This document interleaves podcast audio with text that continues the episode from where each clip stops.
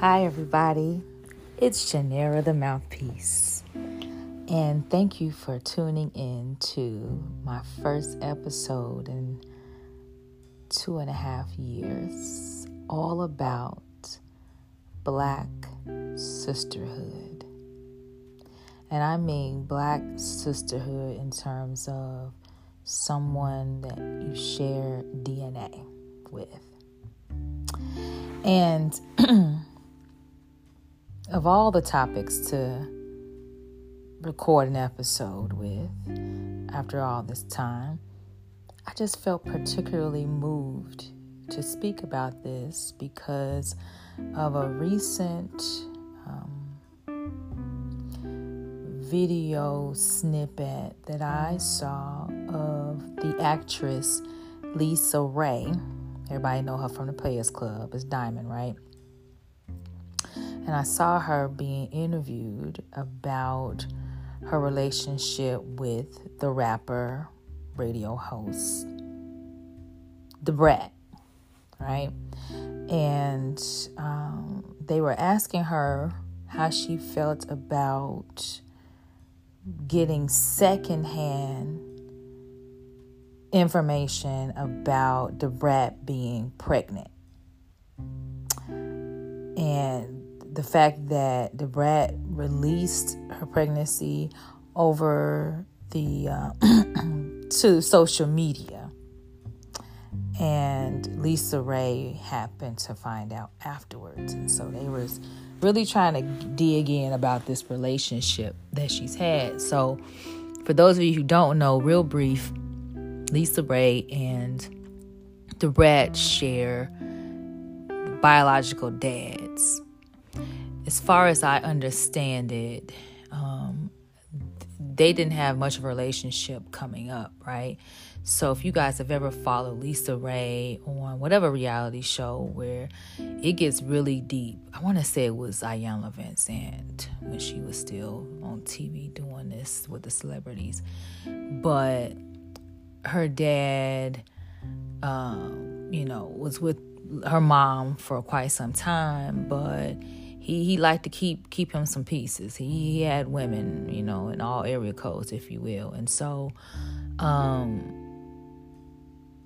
she, so basically, it was a you know as with any situation with a dad like that, it's layered, and so, um, despite him obviously cheating her mom over and over again and all this kind of stuff, she loved her dad. Okay, that's that. But he had this child by this other woman, which happened to be the Brat, right? And so somehow, I don't know, I don't remember all the particulars. Somehow they find out about each other, blah, blah, blah. And so it's, they didn't grow up together. I just want to get to the point because this episode isn't about them necessarily, but it's about sisterhood. So um, because they were in the interview with LisaRaye, they were trying to see if she felt some kind of way. And you know, at the end of the day, it's sensationalism, right? Um, it's so many layers to it. Like when the Brat came out, she didn't tell her either. And it's obvious that there is strain, right? Because if you are close with somebody, anybody, blood or not, right? I I'm telling my, like I'm telling my sister, I'm telling my my dearest of friends that's not even blood related, all the personal stuff. When I'm married, engaged, when I'm um I mean close people, family, right? Um having a baby, I am definitely telling them first before I'm leaking into social media and so uh I'd be hard pressed to see, you know, she was trying not to express, you know, whatever she might have felt towards her sister, but it's we all know you feel some kind of way. Even if you guys are not super tight, right? So when I saw that interview, it also made me think of the relationship between Nia Long and her sister Sommore. Now, I know less about their relationship, you know, But to what I do know, they did not grow up together. But you know how people leak little bits and pieces, but they are not close at all, right? and so those are highly publicized things because each one of these women in their own right have achieved some modicum of success, some kind of notoriety, gorgeous, talented, those things. And so, you know, what's interesting is because particularly I'm now this is where I began to talk about my personal experience and why I'm doing this at all, right? Particularly in the black household, right? It was never see, I was raised by my young mom with my sister in the same household. We have different biological fathers. Okay. But she has always been my sister. I had never heard of people calling themselves, oh, that's my half sister, half brother. I never heard that unless it was on TV, unless it was like maybe, I don't know, on the soap operas. It was white folks but I never heard of black people in particular. And we knew you we all knew people was having babies here over the, with this woman and over there. But even still, I don't I never heard, oh, that's my half sister in frequency. I've never it never heard and it never stuck with me. You know, I just we all they children. I just and so I'm saying this, it made me think of the layers. And I said, I was thinking about, oh, what a shame it is for LisaRaye and the Brat, Nia Long and Sommore. These women are old. They, I know Sommore, Nia Longer, LisaRaye in their 50s, early 50s at the very least. I think the Brat is pushing that. She got to be in her 40s by now, right? At the very least. But they old. And the fact that it appears that even with some kind of notoriety and success that they all have in their own right, that they're not healed enough to be have a relationship. And it makes me think just how much of it stems from the fact of them being raised in separate households, the brokenness that comes from somebody's relationships not working out, whether it's the man stepping out on a woman or they mutually breaking up. So it makes me think of how yeah, you know, as long as I take care of the kids and she know her daddy here, her mama here, they gonna be fine. And I don't I don't think people really really recognize the importance of having a stable family and people being faithful to one person if you're going to be in a relationship and how that brokenness translates to the family dynamic, particularly in those two cases. Now, the other layer of the sisterhood thing that I want to address, I'm going to, here's where it gets more personal again for me and my sister, right? So it makes me think of, and I think this is specific with black sisters. That's why the title of this episode is Black Sisterhood, is because what's that song from Sparkle? Uh, Aretha sang, um, living in a world of ghetto life. Everyone is so uptight. And I think living together with my technically speaking half sister the strainedness of our relationship for the majority of our lives. Um, and how much effort it takes for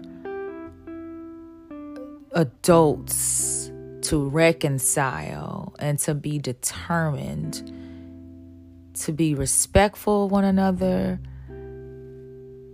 to repair a relationship and to love, right? And so, love is an intentional thing to do because, in all transparency, when our mother died over four years ago, my sister and I was so strained. We had a terrible argument a few days after her um, passing, and I had swore that I did not care to speak with her as long as I lived. I was so upset, and to her credit, she reached out to me three or four months later, and we've been on a repair ever since and it's progressing and gotten better and better. And we've had so we've had to have some talks and you know trying to understand where each other's coming from and so on. And so this this thing and i think particularly in our household again living in a world of ghetto life i'm talking about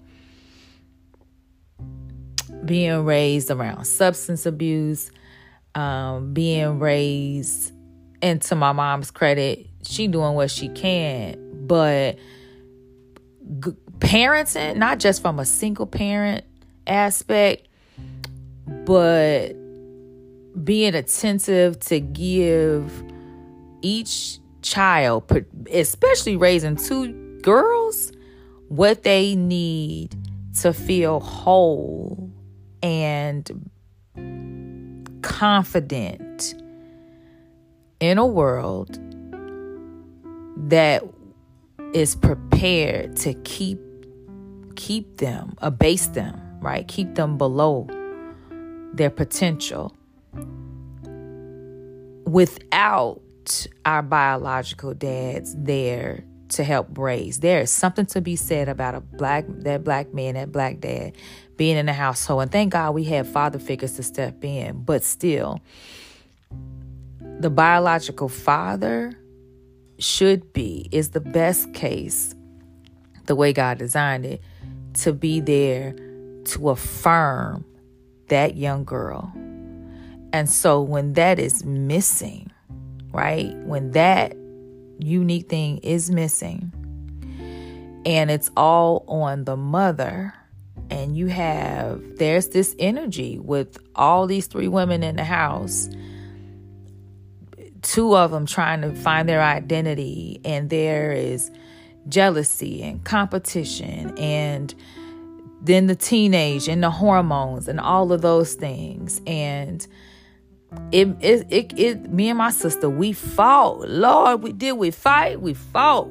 Oh we fought. And you know, some of that can be chalked up to the commonality of siblings, you know, rivalry, you know, and we can't, you know, there's something to be said for that. But I just, when I think back, I feel like it was a whole nother layer. Like we used to go at it, especially when my um, mom would be at work and we'd be cramped up in the house and get in trouble if she found out we was outside. So you got these two budding girls in the house and you don't want them out, you don't want them to have company over and and you want us to be in the house and we gotta, you know, share the TV, share the video game, share this, share that. You can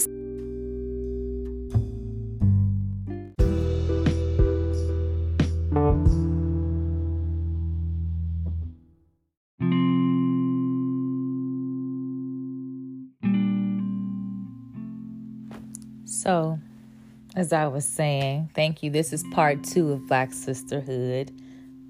Thanks for dealing with the um, abrupt um, ending for part one. I'm still getting my um, getting my bearings back on this this app and recording episodes at all. But anyway, as I was saying, you know, we would uh, be getting on each other nerves at home and just annoyed with one another and um, just not understanding, like, and you know, and I certainly did not care about her feelings and stuff, and it just made things terrible for our relationship going forward, and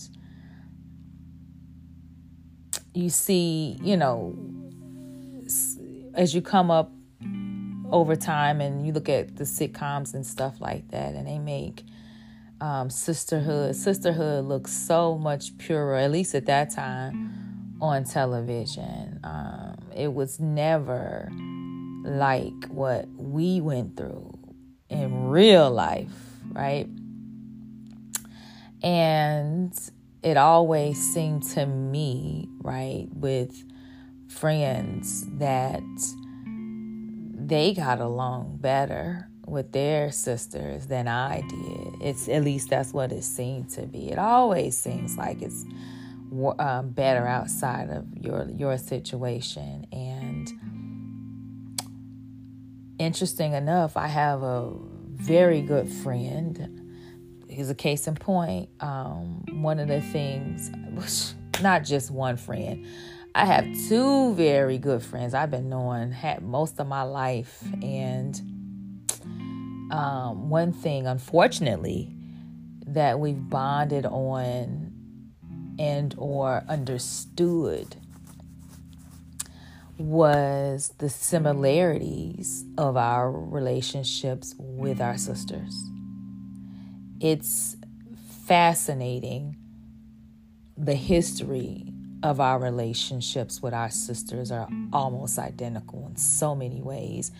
It's fascinating and sad.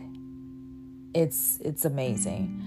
Um, very rocky, very bumpy over time. And last uh, last check in that I had with them, um, I no signs of improvement, unfortunately, for their sisters. Now I'm thankful that I have the type of friends that I can lament to, I can confide in over these these years, um, and they will root for my well being, and because they love me. But I never have recalled them ever saying something to the effect of like don't reconcile with your sister. Um it, nothing like that right? Um they never saw it as an opportunity to bond go like to bond over brokenness right? How how unhealthy would that be? But it's so unfortunate as i again when i think of it doesn't matter what the economic circumstance is with the sisters. You can have a lot of money, a lot of power, a lot of influence, whatever, or not. We like some unknowns, like my friends and I. Um, but I see, unfortunately, way more similarities in Black sisterhood. Oh, and and oh, and just so you understand, my two friends actually share both parents. They have the same parents.